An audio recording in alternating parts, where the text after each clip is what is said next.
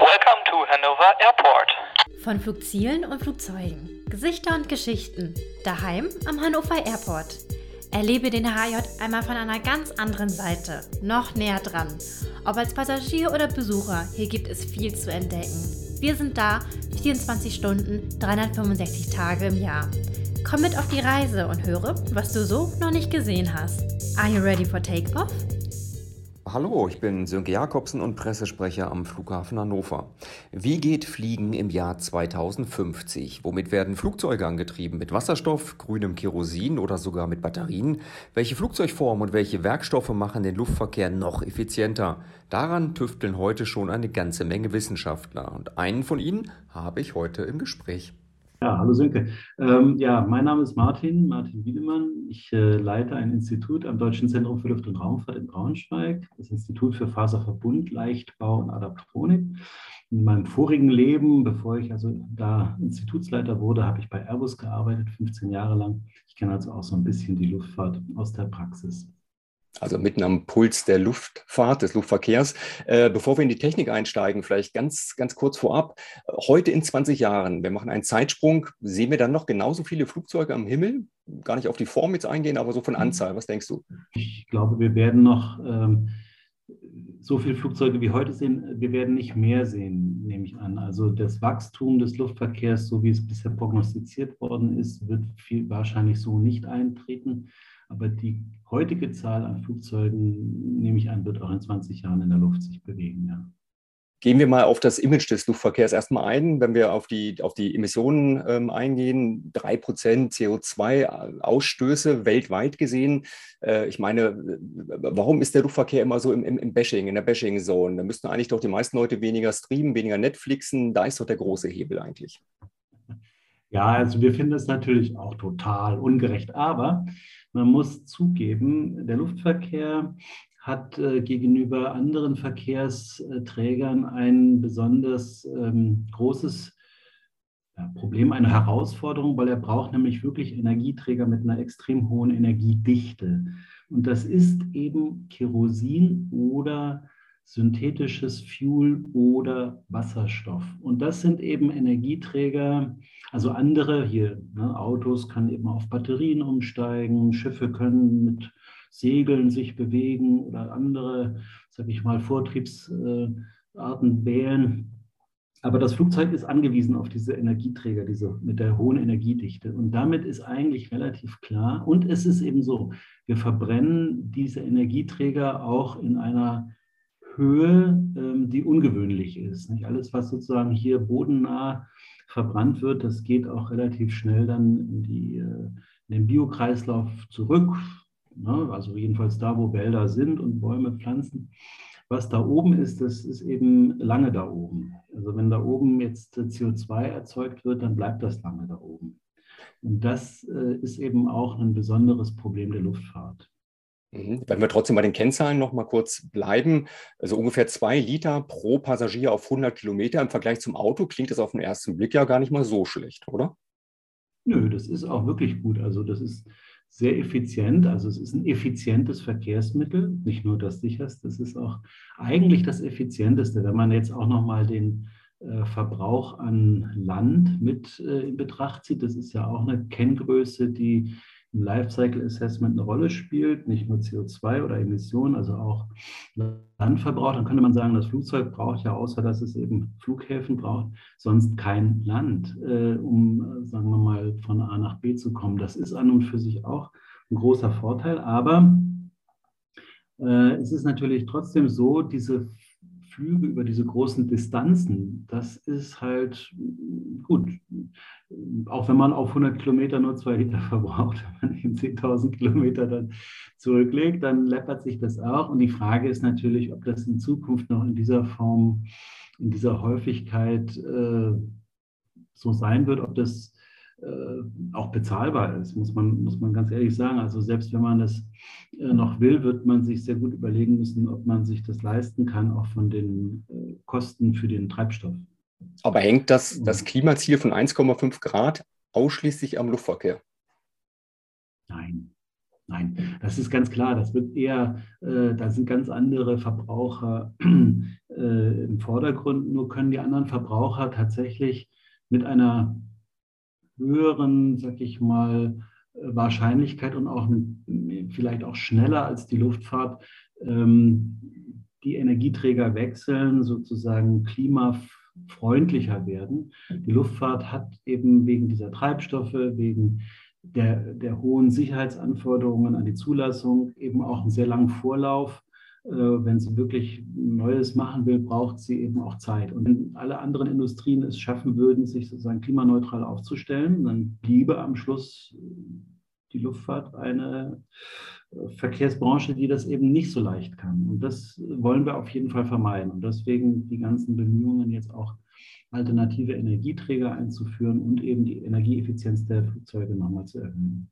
Mhm, Im Luftverkehr unterscheidet man ja so zwischen Kurzstrecke, Mittelstrecke, Langstrecke. Wo setzt ihr den Hebel an, so aus wissenschaftlicher Basis? Wo, wo wird es interessant? Sind das die Kurzstrecken, die ja. Mittelstrecken, die längeren Strecken? Nein, es, sind, es, sind die, äh, es sind die Mittel- und Langstrecken. Das sind die großen ähm, Verbraucher auch von äh, Treibstoff, also die Regionalflugzeuge, so bis 1000 Kilometer Reichweite, die oft, ja, sag ich mal, auch ins Feld geführt werden. Als Alternative könne man doch den Zug nehmen, das stimmt.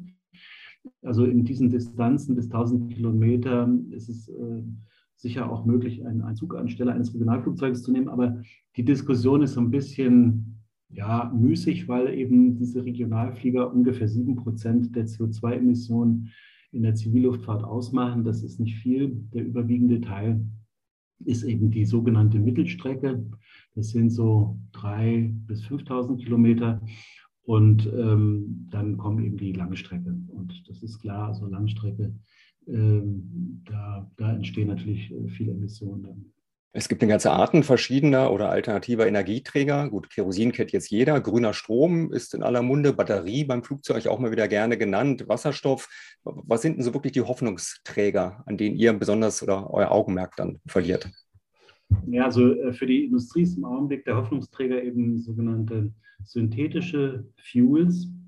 Da denkt man zunächst mal an biobasierte Fuels, die man eben aus Biomasse äh, aufbereitet. Das sozusagen die allererste Substitutionsmöglichkeit ähm, äh, von, von äh, klassischem Kerosin kann auch heute schon beigemischt werden, wird auch heute schon äh, in der zivilen Luftfahrt verwendet. Das ist eben so wie das E10 beim Super, ne, gibt es eben auch solche Beimischungen für die äh, Aircraft, äh, für die Flugzeugkerosin-Treibstoffe. Äh, das sind noch biobasierte, das muss man aber mittelfristig äh, ersetzen oder ergänzen, eben durch wirklich synthetische Fuels, also die dann keine natürliche Kohlenwasserstoffbasis haben, sondern wo der Kohlenwasserstoff komplett synthetisiert wird, muss man sich so vorstellen, dass man dafür eben Kohlendioxid äh, letzten Endes extrahiert, zum Beispiel aus noch existierenden Verbrennungsprozessen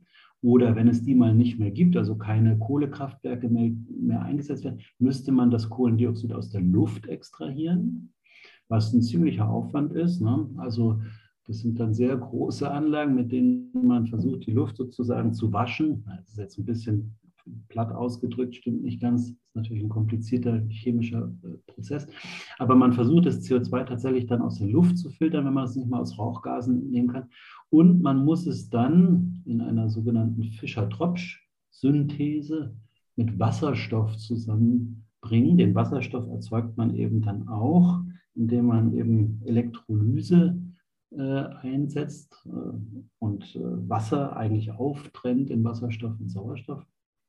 Und den so erzeugten Wasserstoff muss man dann in dieser Fischer-Tropsch-Analyse mit dem aus der Luft äh, extrahierten Kohlenstoff letztendlich sozusagen Kohlenwasserstoff zusammenbringen. Und schon, dass ich da so lange drüber rede, zeigt, das ist ein langer Prozess und ein langer Prozess kostet viel Energie. Und diese viele Energie, die dieser Prozess kostet, also schon die Elektrolyse, mit der Wasserstoff hergestellt wird, kostet viel Energie und auch das Filtern von Kohlendioxid aus der Luft und das sozusagen ähm, Reduzieren dieses Kohlendioxids wieder zu Kohlenstoff Ähm, und wenn man das alles mit grüner Energie machen will, also wirklich aus äh, Sonne und Wind gewonnener Energiestrom, Strom, ähm, braucht man sehr viel grünen Strom ähm, dafür. Und das wird eben auch die Frage sein, ob man synthetische Fuels tatsächlich äh, wird bezahlen können. Also das ist eine Frage, wie viel grüner Strom steht denn dafür noch zur Verfügung? Und die Alternative dazu wäre eben Wasserstoff. Also Flüssigwasserstoff selbst also Wasserstoff äh, ist ja erstmal ein Gas. Und äh, wenn man dieses Gas überhaupt in eine technisch, sag ich mal, transportierbare Form bringen will, gibt es zwei Möglichkeiten. Man kann einen Hochdruck, äh, man presst ihn ganz dicht zusammen, dieses Gas. Das sind dann also richtig hohe Drücke. Aber das reicht für die Luftfahrt noch nicht. Da muss man es eigentlich verflüssigen, damit es die, sag ich mal, Energiedichte hat, die man überhaupt äh, für Flugzeuge braucht. Man darf ja nicht so viel Volumen mitfliegen. Es ist immerhin schon viermal so voluminös wie, wie äh, Kerosin. Also, es ist es gibt eigentlich nur diese synthetischen Fuels. Heute setzen sehr viele auf die synthetischen Fuels. Das ist ja auch charmant, weil man müsste dann an den Flugzeugen erstmal nicht viel ändern, sondern man muss eben die Triebwerke nochmal optimieren. Dann kann man damit schon mal was machen. Und Triebwerke werden effizienter. Also es ist unglaublich, was die Triebwerkstechnologie in den letzten Jahren und Jahrzehnten äh, geleistet hat. Aber wird eben ein sehr teurer Treibstoff. Und dann Wasserstoff ist nicht, vielleicht nicht ganz so teuer, aber wird auch teurer sein als das, was wir heute als Kerosin kennen. Kerosin übrigens wird auch teurer werden, das ist auch klar. Also äh, da kommen jetzt auch die, die Emissionszertifikate ähm, drauf. Ähm, also wie man sich dreht oder wendet, diese drei Klassen gibt es letzten Endes. Also Batterien, du hattest von Batterien gesprochen, ähm, da muss man leider äh, doch vielleicht äh, so ein paar Träume begraben. Also Batterien kann man einsetzen für sehr, sehr kleine Flugzeuge. Man äh, nennt das dann den General Aviation Bereich. Das sind dann eben Flugzeuge mit vielleicht 10, vielleicht maximal 15 Personen, die dann über eine Distanz von vielleicht 500, 600 Kilometern noch befördert werden können. Also wenn das gelingt mit Batterien, dann hat man das Beste erreicht, was man mit Batterien erreichen kann. Aber so ein A320 oder so eine 737, da hast du keine Chance. Also die braucht Megawatt. Das muss man sich einfach vorstellen. Wenn die startet, dann gehen durch diese Triebwerke äh, bis zu 10 Megawatt äh, Leistung durch. Und das ist, äh, das ist einfach mit Batterie nicht machbar ein hochkomplexes Thema, das Thema Energie, Energieträger. Äh, aber um es mal zu vereinfachen, also es geht immer darum, es muss eine hohe Energiedichte haben und das Gewicht und Volumen ist halt ganz wichtig gerade. Man hat begrenzt Platz, ja. ne, man muss Gewicht tragen, genau. Flugzeuge, ne, zu schwer darf es auch nicht sein. Deshalb ja auch, glaube ich, was aber von dir ist der Spruch, alles trägt mit. Äh, vielleicht kannst du das nochmal kurz erklären. Ja, okay, das ist jetzt ein weiterer Sprung, aber es ist tatsächlich, wie du sagst, also für Flugzeuge ist eben das Gewicht ganz maßgeblich. Äh, nicht nur des Treibstoffes, sondern eben auch das Gewicht des ganzen Flugzeuges. Und es ist wichtig, dass es eben äh, möglichst reibungsfrei durch die Luft fliegt, also einen geringen Luftwiderstand aufweist. Und das sind äh, die beiden Maßnahmen, mit denen man eben auch ein Flugzeug energieeffizient machen kann, dass es eben wenig Energie braucht, um von A nach B. Es gibt ganz viele sehr hochentwickelte Einzeldisziplinen, die also in einem Flugzeug auch alle tatsächlich mit eigenen Zulassungs- Regeln und äh, mit eigenen, man nennt das ATA-Chaptern, zugelassen werden. Aber wenn man in die Zukunft jetzt guckt und man versucht und will Flugzeuge wirklich nochmal energieeffizienter machen, dass sie weniger Energie verbrauchen, dann muss man eigentlich anders rangehen und da kommt dieser Spruch, alles trägt mit her. Also die, die Vision ist so ein bisschen, ähm, es gibt ja ganz viele Systeme und äh, Aggregate in einem Flugzeug, die fliegen halt einfach mit. Die sind eben dafür da, damit der Passagier es schön warm hat oder damit er eben äh, da auch äh, da oben gut atmen kann und damit er was zu essen kriegt. Und äh, na, ne, also jede Menge an Systemen fliegt da mit, die eigentlich eben für den Passagier sind oder eben auch für die Flugsteuerung, da gibt es ja auch Motoren, mit denen die ganzen Klappen bewegt werden und, und, und. Und das ist alles Masse. also wiegt ja alles was. Jeder Sitz wiegt was, jeder Motor, der da äh, drin ist, auch in jedem Sitz sind ganz viele Motoren übrigens drin, in den Sitzen für Passagiere. Also jede dieser kleinen Funktionen wird von irgendetwas äh, realisiert, was was wiegt. Und die Idee des radikalen Systemleichtbaus, wie ich dann sage, wäre, äh, alles trägt mit. Also es gibt eigentlich in dem ganzen Flugzeug keine Masse, die nicht irgendwie auch sage ich mal, sich beteiligt an dem eigentlichen Abtragen der Lasten. Ne? Also ein Flugzeug muss man sich so vorstellen, das liegt eigentlich auf den Flügeln. Also die Flügel, die zieht das Flugzeug nach oben und der Rumpf, ne, wo wir alle drin sitzen, ne, der ist auch schwer, der geht nach unten. Ne? Und jetzt müssen diese Flügel, also diesen schweren Rumpf da tragen. Und ähm, das, was dabei sozusagen passiert ist, das, ich sage es ja schon, der Flügel, der biegt sich nach oben. Ne? Und der Rumpf, der liegt da so ein bisschen wie so eine Banane auf diesem Flügel, muss man sich vorstellen. Und das sind natürlich Verformungen, die erzeugen auch innere Kräfte und äh, Lasten in der Struktur. Und diese Lasten muss die Struktur eben halten. Ne? Das ist eben das Wichtige, dass sie da nicht irgendwo reißt oder bricht oder beult. Und dafür braucht man eben die, ja, die, diese ganze äh, Struktur, äh, eines Flugzeuges und das ist auch eine sehr sichere Struktur, also keine Sorge, da kann man überhaupt nicht, äh, muss man keine Sorge haben, die sind extrem gut und sicher ausgelegt. Aber man könnte versuchen, noch Teile von, dem, von, von diesem Rest an Masse, was da in so einem Flugzeug noch mit drin ist, eben auch mit heranzuziehen in diese Lastabtragung. Das ist jetzt, klingt jetzt ein bisschen vielleicht spinnert oder vielleicht, ich weiß nicht, ob man es überhaupt verstanden Hast verstanden, was ich da erzähle? Aber das wäre eben die Idee, alles trägt mit. Also alle Systeme äh, beteiligen sich auch in einem gewissen Umfang an der Lastabtragung. Das geht nicht immer, aber das ist eine der Maßnahmen, mit denen man das Flugzeug leichter machen könnte und auch leichter machen wird. Hm, das zeigt ja wirklich, wie komplex das Thema ist. Wir hatten eben Energieträger und die Stellschrauben, wo man Energie sparen kann, ist dann halt Widerstandsreduktion, Gewichtsreduktion, die Systeme, Konfiguration vielleicht äh, mhm. und Triebwerkseffizient. Ähm, mhm. greifen wir mal ein Stichwort daraus, da, da, heraus. Das ist das Thema CFK. Das sind, ist, glaube ich, eins deiner, deiner Lieblingswerkstoffe. Ja. Carbonfaser. Ja. Vielleicht kannst du ein bisschen was dazu erzählen. Ja, also Kohlefaserverstärkter Kunststoff. Ne?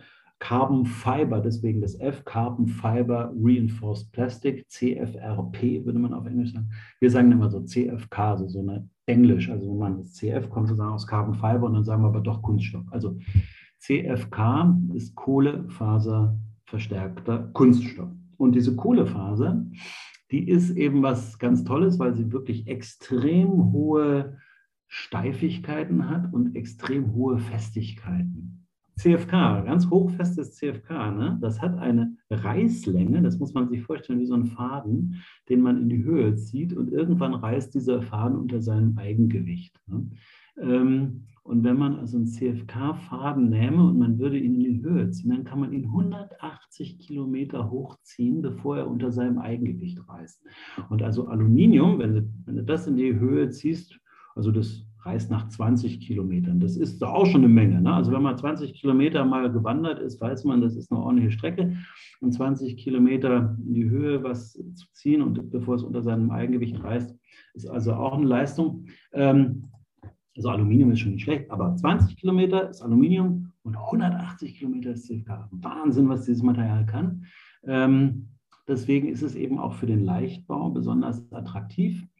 Ähm, aber es hat eben auch so seine Tücken. Also das ist auch Teil eben unserer Forschungsarbeit und auch ein Teil der Erfahrung, die eben die Flugzeugbauer, also sowohl Boeing als auch Airbus setzen ja zwischen CFK einen großen Maßstab ein im Flugzeugbau.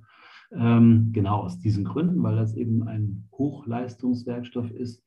Ähm, aber man kann mit dem noch, noch mehr machen. Man kann noch leichter bauen, als man es heute tut, wenn man eben bestimmte äh, Vorkehrungen trifft. Ähm, das ist heute eben auch noch nicht möglich, weil es eben ja so Systeme sind, die man braucht, um dieses Verhalten dieses Werkstoffes auch im Betrieb zu überwachen. Und dieses, ähm, diese Systeme sind heute noch nicht äh, zugelassen im Flugzeugbau. Das ist auch eben eine der großen Herausforderungen. Der Flugzeugbau ist eben sehr, sehr konservativ Deswegen können wir alle beruhigt mit Flugzeugen fliegen, weil man dort alles, weiß nicht, tausendmal prüft. Also es ist wirklich unglaublich, wie viel äh, ähm, äh, dann zu prüfen ist, bevor etwas in ein Flugzeug kommt. Und diese neuen Systeme sind eben auch erst, äh, müssen erst zugelassen werden und das dauert eben noch. Aber man kann also auch äh, solche kohlenfaserverstärkten Kunststoffe, CFK-Werkstoffe noch viel effizienter einsetzen, als es heute schon geschieht. Das große Ziel von, von euch oder von der ganzen Branche ist ja die Entkopplung von Wachstum und äh, CO2-Emissionen. Was, was ist denn generell drin? Was kann man noch sparen? Was glaubst du wirklich äh, ganz rational betrachtet? Äh, was ist äh, noch effizienter zu gestalten? Also die äh, Community, gerade hier das Exzellenzcluster, was du eingangs äh, genannt hast, ähm, in dem wir ja auch als DLR, ne, Deutsches Zentrum für Luft- und Raumfahrt, wir arbeiten sozusagen mit fünf Instituten aus dem Raum Braunschweig-Göttingen mit der TU Braunschweig ja zusammen in diesem Exzellenzcluster. Und in diesem Exzellenzcluster gibt es eigentlich so eine relativ große ähm, Übereinstimmung in der Einschätzung, dass wenn man mal alles zusammennimmt, was äh, das fliegende Flugzeug noch äh, an Verbesserungspotenzial hat, mit seinen Triebwerken, mit seinem Rumpf, mit seinen Flügeln, dann kann man ungefähr nochmal die Hälfte von dem sparen, was heute eben moderne äh, Single Ale, also A320 ähnliche Flugzeuge auch schon verbrauchen. Also wie gesagt, diese zwei Liter auf 100 Kilometer, die du genannt hast, also wir meinen, wir kommen auf ein Liter pro 100 Kilometer und Passagier runter. Hm, beeindruckende Zahlen. Über welchen Zeithorizont denkt ihr danach? Ja, das ist eben ein bisschen die, die Krux an der Geschichte. Ähm, wir, es, man muss ehrlicherweise sagen, das wird noch etwas Zeit brauchen. Es sind eben tatsächlich sehr umfangreiche äh, Zulassungstests, äh, Anforderungen, Prüfungen zu bestehen. Es ist sehr, sehr viel noch, sag ich mal, dafür zu tun, abzusichern, dass diese Systeme auch zweifelsfrei und immer funktionieren und dass also keine Fehler, irgendwelche Katastrophen erzeugen. Und das sind halt alles Aufwände und Arbeiten, die kosten auch Zeit. Und deswegen ist die Luftfahrt eben auch nicht so schnell, wie man das, das vielleicht wünscht. Und deswegen können wir eigentlich heute nur sagen, naja, wir versuchen das bis 2050 hinzukriegen. Ne? Aber das ist sehr sportlich, ähm, sag ich mal, den ersten Schritt äh, hat Airbus angekündigt, will man also auch 2035 machen. Also heute ungefähr 13 Jahren soll ein erstes neues Flugzeug, was auch wirklich, sag ich mal, schon diese neuen Technologien und auch neue Energieträger, zum Beispiel Wasserstoff. Wir wissen noch nicht, ob es klappt mit dem Wasserstoff, aber es wird versucht, also diesen Wasserstoff dann auch einzusetzen. Also 2035 will man das erste Flugzeug rausbringen und dann ist man aber noch nicht am Ende. Also die eigentliche komplette Liste an Technologien, die es da gibt, 2050, so ein bisschen der Zeitraum. Wir haben im Gespräch einige Zeitsprünge äh, vollzogen, am Anfang des Gesprächs eben über 250 gesprochen. Äh, vielleicht abschließend, so aus, aus Consumer-Sicht, wenn wir in 30 Jahren nach Mallorca fliegen als äh, Tourist, was, was wird uns als erstes an Bord auffallen? Was glaubst du? Ist es die Stewardess, die keinen Trolley mehr hat mit Tomatensaft an Bord? Sind die Fenster größer? Aus, aus, aus Konsumentensicht, was glaubst du? Was ist so der große Erfahrungswert? Die Fenster zum Beispiel, die wird es wahrscheinlich gar nicht mehr geben. Also man wird es aber gar nicht merken, dass es keine Fenster gibt, weil man wird äh, große äh, Folien, Bildschirme, da haben sie die Fenster simulieren. Es wird total toll sein, weil man kann aus diesem Fenster viel mehr sehen als aus einem normalen Fenster. Ähm, aber tatsächlich die, sind die Fenster möglicherweise dann weg. Äh, muss man mal gucken, ob das klappt. Ähm, ob das akzeptiert wird. Also es wird, ähm, es wird sicher so sein, dass äh, sehr viel, hm, sag ich mal, also der Komfort wird, wird bleiben oder wird noch höher werden. Also man wird auch sehr viel mehr Internet und, und ähm, sag ich mal, Möglichkeiten äh, der, der Unterhaltung an Bord äh, anbieten. Schon heute nicht schlechtes Angebot, aber das wird sich sicher auch noch vergrößert. Man wird möglicherweise dichter gepackt sitzen.